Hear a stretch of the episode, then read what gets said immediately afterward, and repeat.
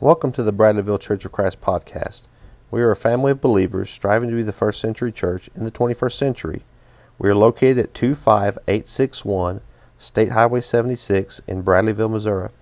Please join us for Bible study Sunday mornings at 9:30 a.m. with worship to follow at 10:30 a.m. Wednesday night Bible study is at 7 p.m. Now enjoy our lesson. We've been talking about personal evangelism, and so today we're going to wrap up our series with kind of a refresher, and then I want to give us a shot in the arm, because if you're like me, there's things going on in society that can kind of be distracting or even discouraging to us, or even cause us to be afraid. And we don't need to be afraid. We're going to talk about God's power of salvation. Now, for those who are in our class, this sounds pretty familiar, right? Because this is our theme of our study in the book of Romans. But I want us to get some perspective. Maybe that's the best way. I want us to get some perspective today on what's going on around us, so that we don't become overwhelmed by fear, to feel powerless, to be discouraged by the things that are going on in the world around us. So let's begin as a refresher. We're going to talk first about where have we come, where have we been on this journey. And you might recall when we started this series, we started a discussion about personal evangelism, or sharing the gospel with others.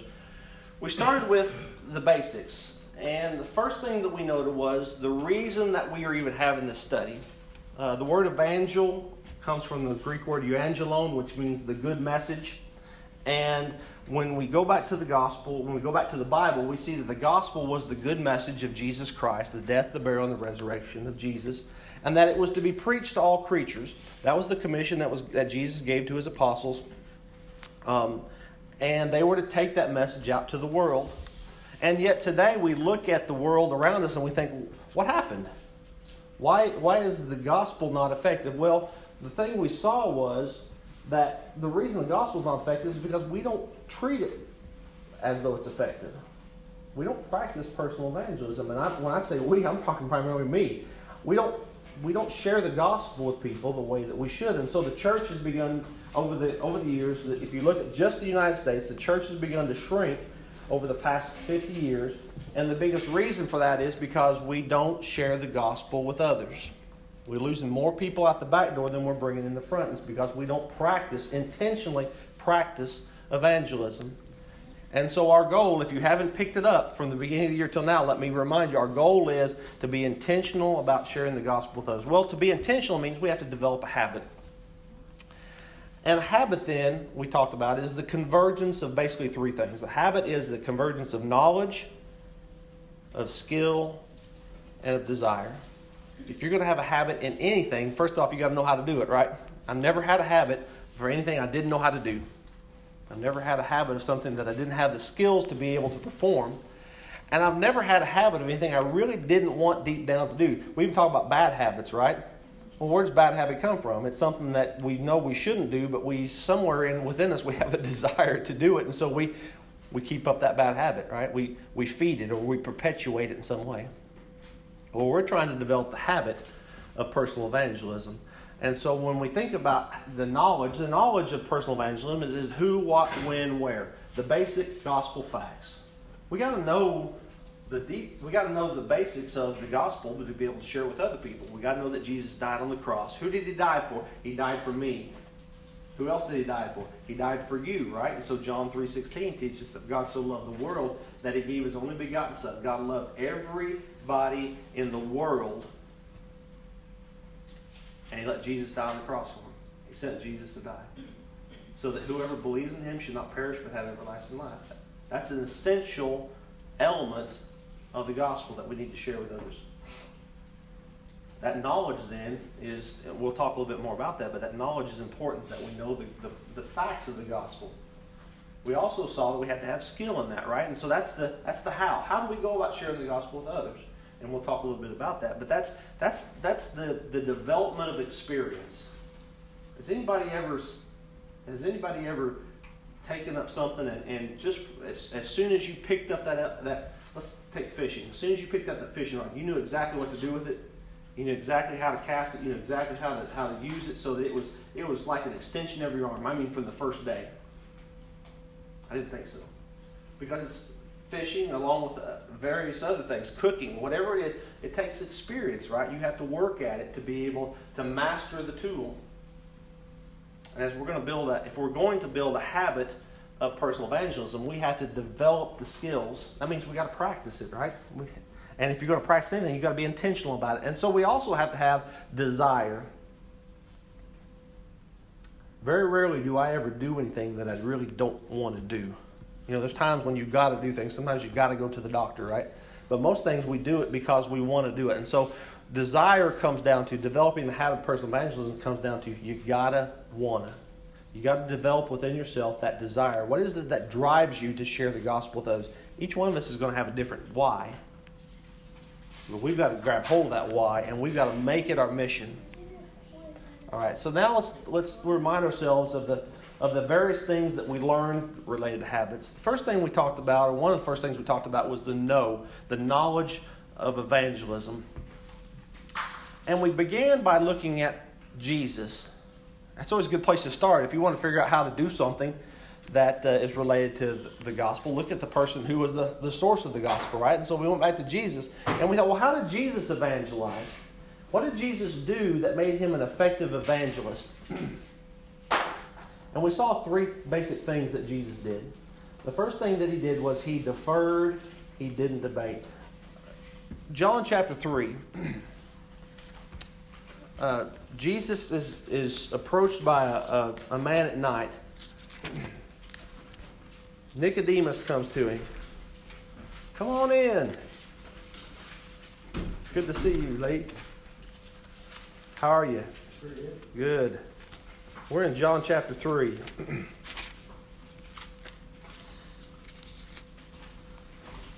Just to give you an example. This is just one example of how Jesus chose to answer the right question at the right time. Anybody ever been asked Bible questions before? Anybody ever got a question asked of you and you're like, man, I don't know that I'm ready to answer that question yet. Sometimes we may not be prepared to answer the question. But sometimes we may decide or we may discern that person's not ready for the answer. You ever had that happen before? Somebody asks you a Bible question and you know the answer is going to be deep. And so now it's not the right time. I'll give you an example. There was a young woman many years ago whose mother passed away. And she knew that her aunt and uncle had been studying with her mother, trying to help her to obey the gospel. And she knew that her mother had not obeyed the gospel. And at the funeral, the daughter comes up to the aunt and uncle, and she said, do you think my mom and dad's in heaven? What do you think you ought to do in that situation? I tell you what Jesus would do. Jesus would defer, and he wouldn't debate.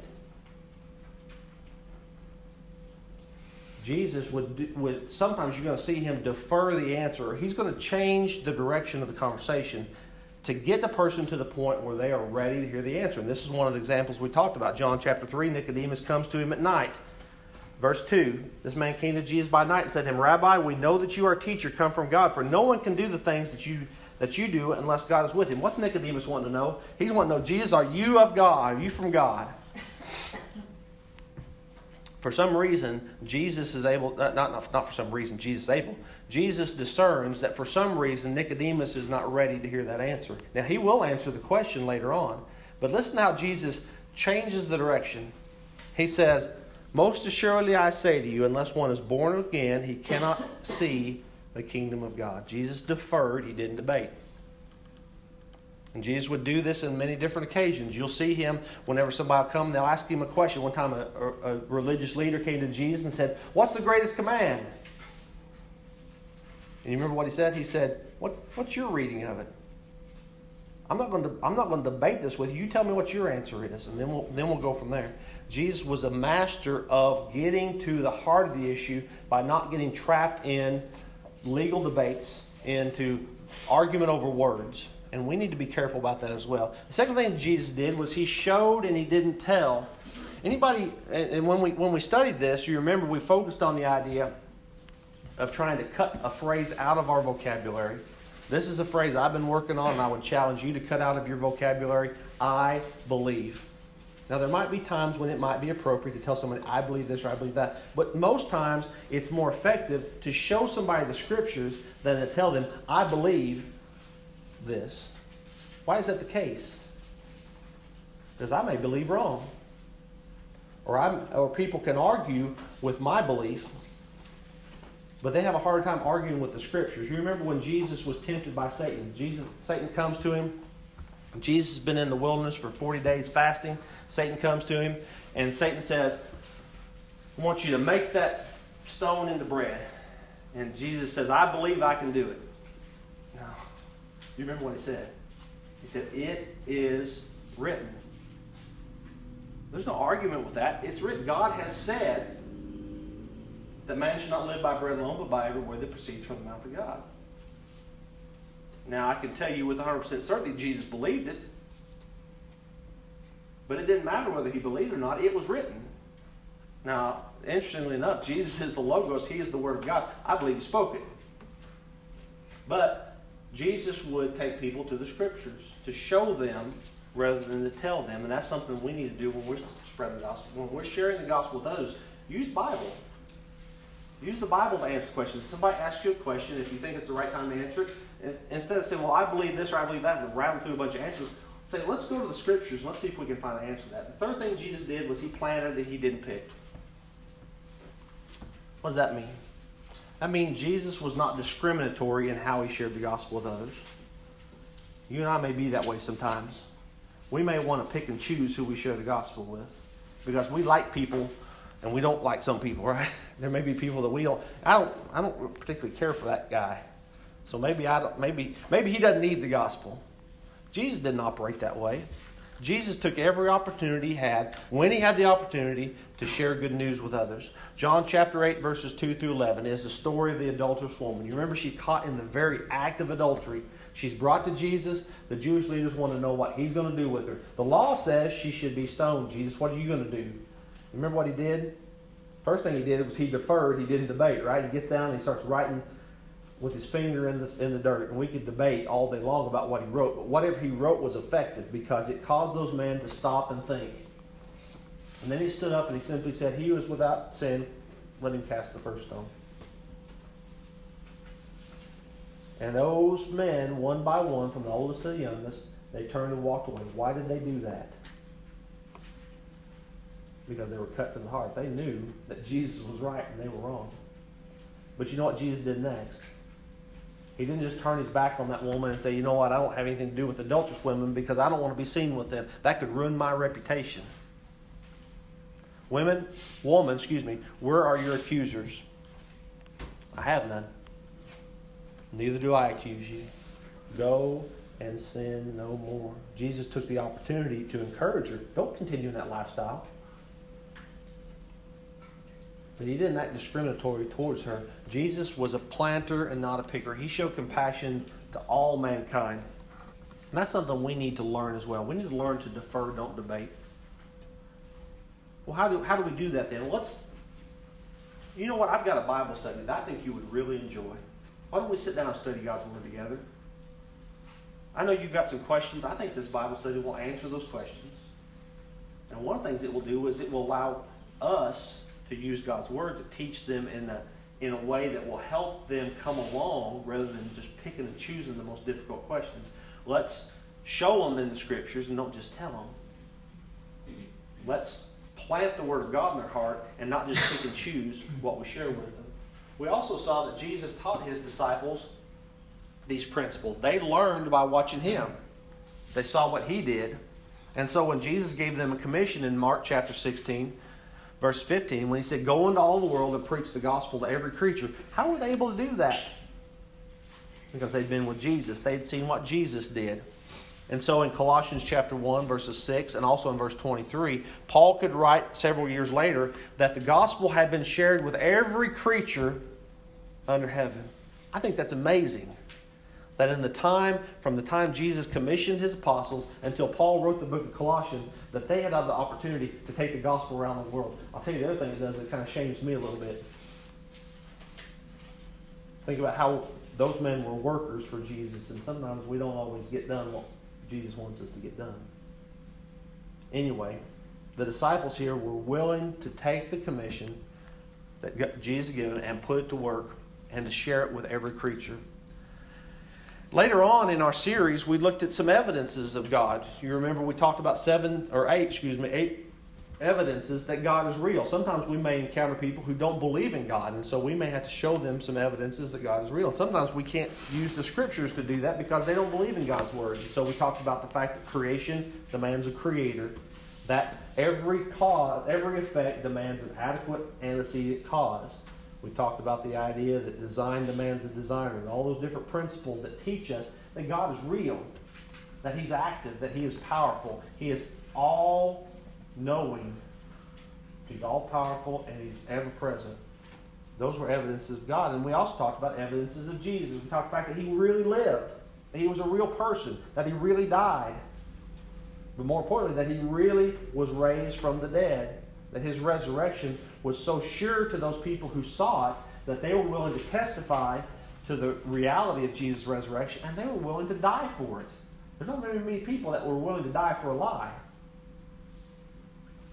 And yet we see the early Christians who were willing to suffer death because they believed in the story, they believed in the reality of the resurrection. So we used all these different lessons to help teach us the knowledge of the gospel. We also talked about the skills of the gospel. What do we need to do to be skillful in sharing the gospel? And so we looked at some tools, some basic tools to help us share the gospel with others. We looked at the Back to the Bible series. And a lot of these series are back there on this bookshelf if you want to go back and look at them when we're done. We looked at the Back to the Bible series, which is a 3-lesson series. The first lesson teaches us about the authority of God, the authority of His Word. Why is it that God has authority in life? Why would we need to listen to God? Why would we need to submit ourselves to God? It teaches us why. The second lesson teaches us about the church. What is it about the church that makes it unique? Why would I want to be a part of the church? And the third thing teaches about what we need to do to be saved. When Jesus gave the command to go into all the world and preach the gospel to every creature, He told His apostles what man needed to do in order to receive salvation. He who believes and is baptized will be saved. Well, what does that look like in my life? And so that's what lesson 3 of Back to the Bible teaches us. We didn't do a lot of coverage of Does It Matter, but we've got a copies of it back there. It's a 1-lesson series that basically covers the same thing. The authority of God, the identity of the church, the necessity of salvation. We looked at another 2-page little paper, God's Way. I really like that one. It's very concise. It's easy to get through. And it's been very effective in sharing the gospel with others. And so we've got copies of it back there. And one in particular that I've been working on, and it needs some fine-tuning, but it's In Christ. And this is a lesson to help people understand why we need to be a part of the church. Sometimes you hear people say, well, I'm a Christian, but I don't believe in the church. Well, the Bible teaches differently. The Bible teaches that those who are saved are part of the body of Christ, and the body of Christ is the church. And so for us to be a part of the body of Christ, we have to be a part of the church. And we can't be saved outside of the body. And so that's what that lesson teaches us. And so these tools are basically there to help us when we are sharing the gospel with somebody. It gives us an organized way to present the truth. And each tool may be helpful in a different situation. And we've got some other tools back there that I hadn't mentioned. One of them is the necessity of baptism. Sometimes people wrestle with that. They understand, or they believe that they agree that the Bible teaches that people need to believe in Jesus Christ as the Son of God. They may agree that they need to repent of their sins. They may even agree that confession is necessary. But sometimes people get hung up on the importance and the necessity of baptism. And that lesson takes through 14 different statements that people and that the Bible make about Christians. A Christian is saved. Well, what does their salvation have to do with baptism? A Christian is washed again. A Christian is born again. A Christian is washed and regenerated. A Christian is a child of God. Every one of these attributes of a Christian has something to do with baptism and how they achieved or arrived at that state in their lives.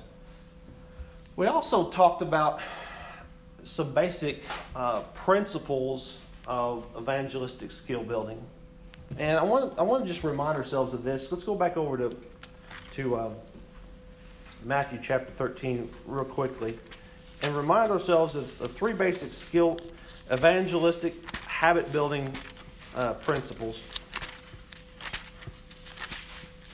This is the parable of the sower.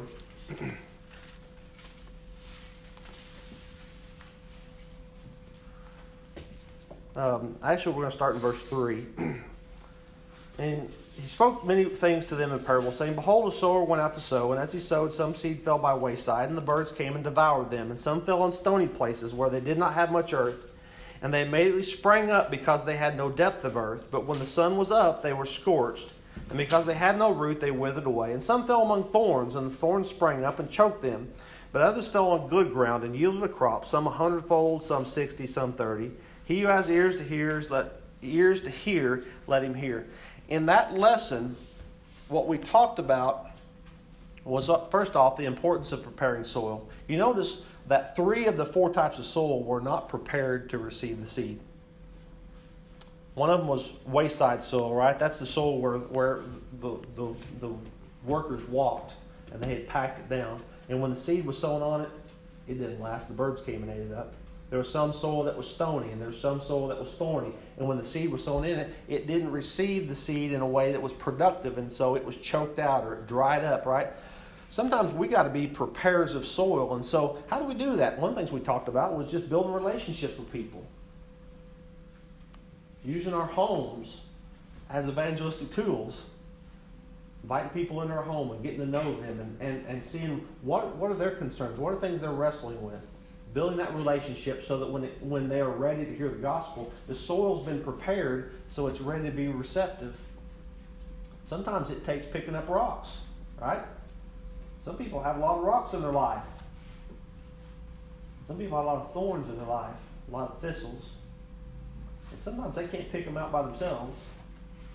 And we've got to be people who are willing to work with them and to encourage them and to strengthen them to prepare the soil. And so the next thing is we got to recognize when we get the soil ready, recognize that the door's open. Anybody ever feel like me? Whenever that door opens, you feel like it's only open for about 5 seconds. You all right? It's too early. It's too early. It's too early. It's too late. It's too late. It's too late. That's not true. Well, as we begin to recognize when doors open, then we prepare to step through them. And that's part of skill building and evangelism is learning when to have that Bible discussion with somebody, when to ask that question, when to even push a little bit. You know, I know you've been thinking about obeying the gospel. Is now the right time? I know you've been thinking about having a Bible study. Is now the right time to encourage them? But sometimes people just need a little bit of a little kick to get them going. And then finally, we see from this story that we got to live an example. You know, it says the sower went out to sow. You know who didn't go out to sow? The reaper. Anybody else didn't go out to sow because it was the sower's job to do that. Christians, we are called to be sowers. And so we can't pretend we're something else. We got to live lives that set an example for other people of where we want to help them go. And sometimes the greatest discouragement to our evangelistic effort is what we do Sunday afternoon through Saturday night. We need to be thinking about what example do we set for others? What example do we leave for other people to encourage them to want to be a part of Christ's church? If we try to spread the gospel to people, but we do it with like we've just been weaned on dill pickles, that's not effective. That's not encouraging. It doesn't bring anybody to Christ. And so we got to live an example, and that's what we learned in skill building. And finally, we in our development of habit, we talked about Natalie. We talked about building desire. And we looked at several different examples of lessons where we saw desire to share the gospel encouraged. I love the story of the four lepers that we looked at back in 2 Kings. You know those children of Israel were surrounded by their enemies. They were about to be overthrown. They were starving to death. And those four lepers said, "You know what? If we stay here, we're going to die. If we go in the city, we're going to die." If we go out to our enemies, they may kill us, but we got to do something. And they go out there and they find that the Lord has frustrated that army that they basically scattered. The ones that haven't been killed by themselves have fled, and they left a bounty out there. And the lepers just start going from one house to the other. They're eating in this house, and they're gathering up treasure in that house, and they're just having a good time. And then all of a sudden they remember, listen, this is a day of good news. We need to share it with others. Sometimes maybe we go through life that way, right? The Lord's blessed us. The Lord gives us great bountiful blessings, both physically and spiritually, and we enjoy those, we treasure those, we even thank God for those, but we forget that God's given us those blessings to share with others, to take that good news and share it with other people. We saw in the story of the prophet of Isaiah, Isaiah chapter 6, we saw a person who was ready to hear God's word whenever he realized that God had prepared him for it. You remember the phrase, "Oh, woe is me, I'm a people of unclean hands, and my lips are unclean." And remember, and God comes down and cleanses him. He makes him ready to work. Christians, we've been cleansed by the blood of Jesus. We've been prepared to work. So that whenever the Lord asks the question of Isaiah, he says, "Who shall go for us? Who shall we send?" Do you remember what Isaiah says? "Lord, here am I, send me." I love that. It's the reminder that we are ready to go to work whenever the Lord calls us. That takes desire. It takes a willingness on our part to be prepared when the Lord opens the door for us. And then we looked at Acts chapter 8. We saw several different lessons on Philip, the evangelist. Philip is actually the first person, if you're reading through the Bible from the New Testament, from Matthew to Revelation, he's the first one that's called an evangelist. He's the first one referred to as, that's his profession, is sharing the gospel with others. And we saw that Philip was the one who was willing to work. He was willing to go to people who were really the Jews' enemies. He went to the Samaritans. Why? Because he wanted people to be saved. He wanted all men to be saved and to come to a knowledge of the truth. He wanted to share the gospel with those who the Jews called their enemy.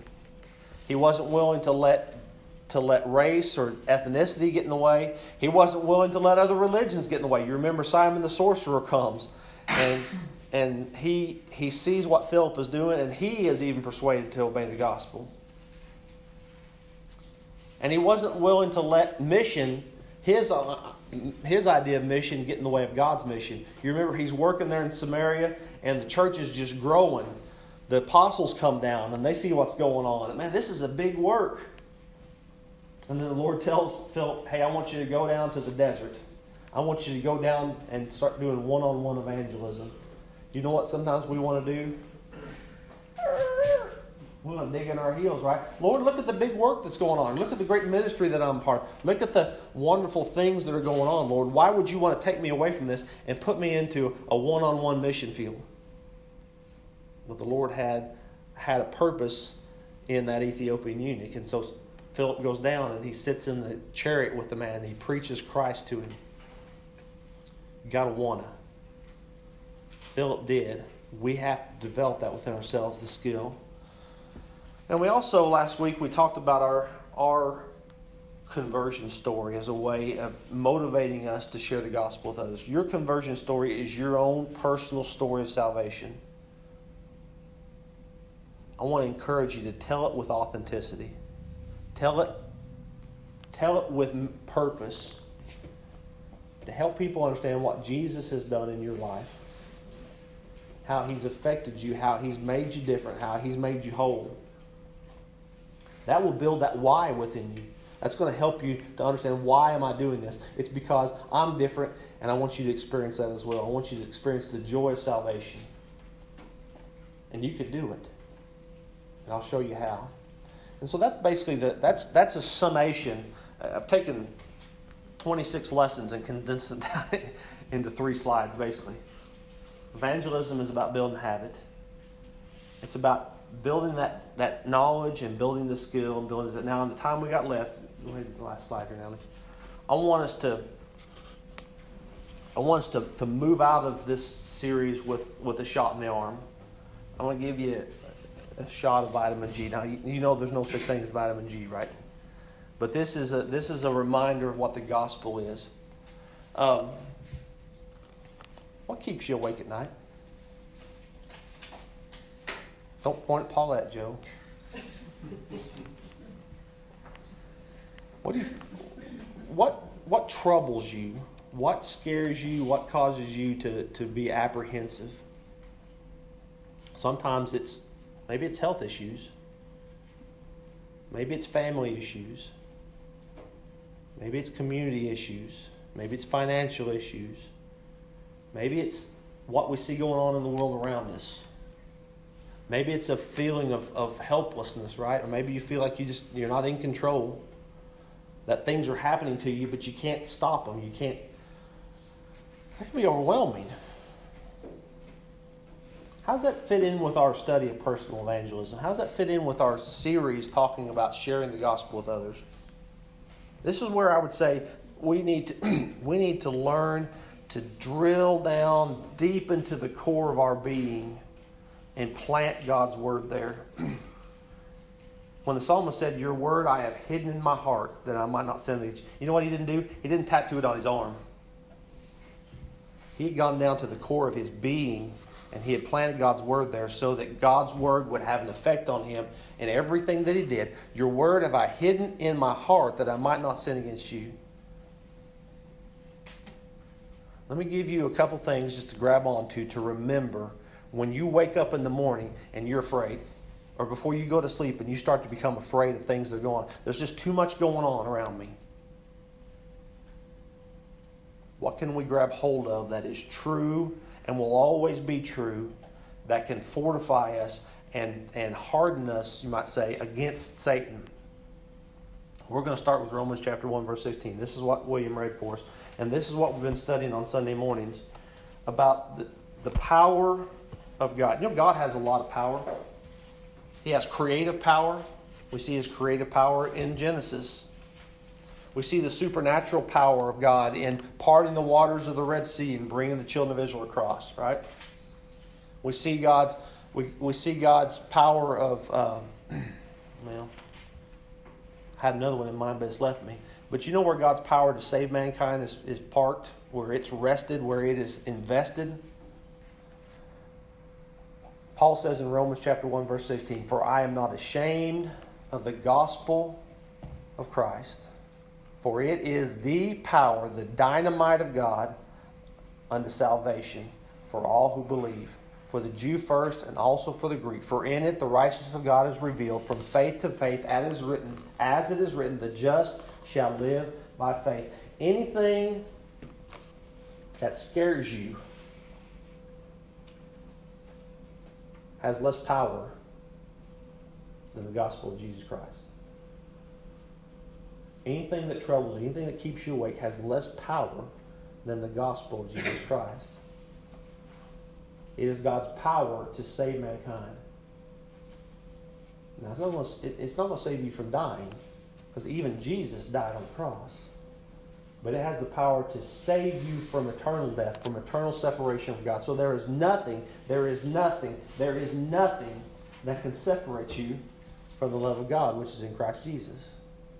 If we'll believe the gospel, if we'll be obedient to it. So then how do we fight against these fears? How do we war against these fears? How do we overcome these fears in our lives? So then we look at passages such as 2 Corinthians.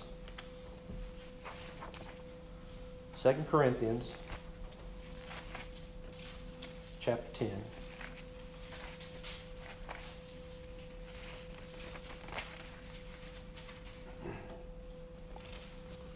Beginning in verse 3. "For though we walk in the flesh," we live in this tent, right? We live in this physical body. "For though we walk in the flesh, we do not war according to the flesh." You don't fight a fleshly battle. We're fighting a spiritual battle here. We're fighting a battle against Satan. We're fighting a battle against the forces of evil. And the quicker and the deeper we can let that truth penetrate into us, the less we have to fear, the less we have to be anxious about, the less we have to have anxiety over. all the stuff that's going on in the world around us, right? The growing division that's taking place in this country, the radicalization of every aspect of society.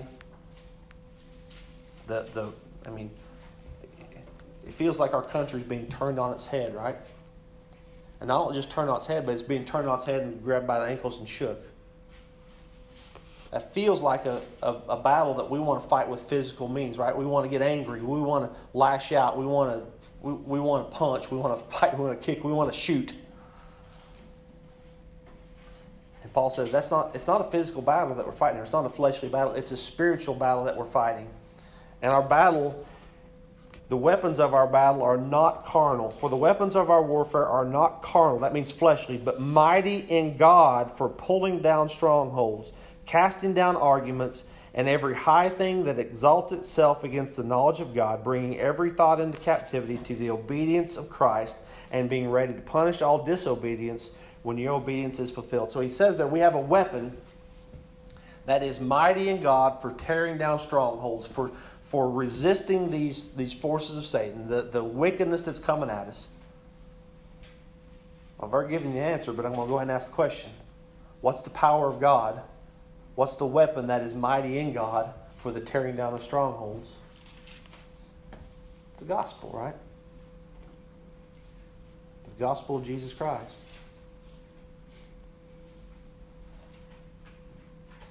How do we change? How do we affect change in the world around us? Buy as many guns as we can, right? Try to stock up so that whenever that battle happens, we're ready. We get as mad as we can get. We get so frustrated over the things going on in our country that we just lash out and we just burn people down, right? We burn this country down. Or we go back to the basics. We quit fighting with fleshly weapons and we begin to fight this as a spiritual battle. We take the gospel to people and we show them one by one, person by person, heart to heart, what it is that's causing problems in their lives. And we help to overcome those problems with the gospel of Jesus Christ. And you do it once, and then you do it again, and then you do it again, and then you do it again.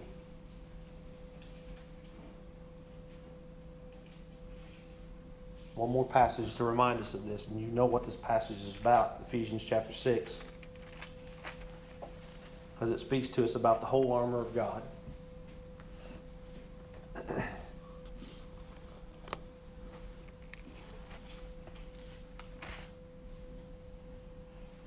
Finally, my brethren, be strong in the Lord and in the power of his might. Put on the whole armor of God that you may be able to stand against the wiles of the devil. For we do not wrestle against flesh and blood. We may think that our battle's with Washington. We may think that our battle's with Jefferson City. We may think that our battle's with Forsyth or with this group or that group, this extremist group, right hand or left hand. We may think that our battle's with them. But you know what our real battle is with? Our real battle is with Satan himself. For we do not wrestle with flesh and blood. We do not wrestle against flesh and blood, but against principalities, against powers, against the rulers of the darkness of this age, against spiritual hosts of wickedness in the heavenly places. Therefore, take up the whole armor of God, the panoply of God, that you may be able to withstand in the evil day, and having done all to stand. Stand therefore, having girded your waist with truth, having put on the breastplate of righteousness, having shod your feet with the preparation of the gospel of peace. Above all, taking the shield of faith, with which you will be able to quench all the fiery darts of the wicked one, that's Satan, and take the helmet of salvation and the sword of the Spirit, which is the word of God, praying always with all prayer and supplication in the Spirit, being watchful to this end with all perseverance and supplication for all the saints. We want to overcome these struggles that we see going on around us. We got to do it with the gospel.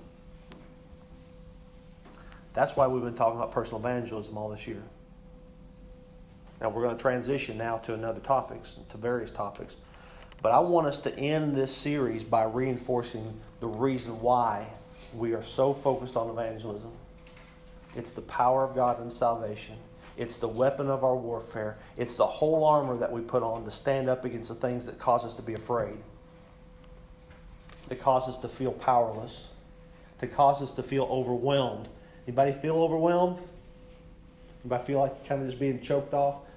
I've been there and done that too. We all do.